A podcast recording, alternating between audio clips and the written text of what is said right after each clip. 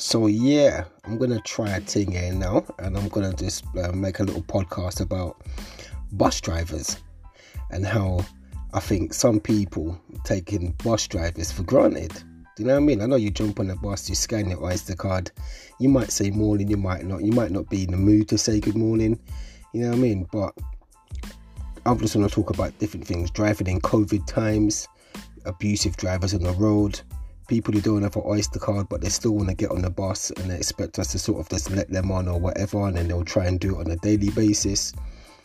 The traffic on the road these days, roadworks, and those mystery watchers. And when I say mystery mystery watchers, I mean like those people who they get on the bus and they judge your driving. But was I actually a bus driver before to actually judge my driving? Really? Okay.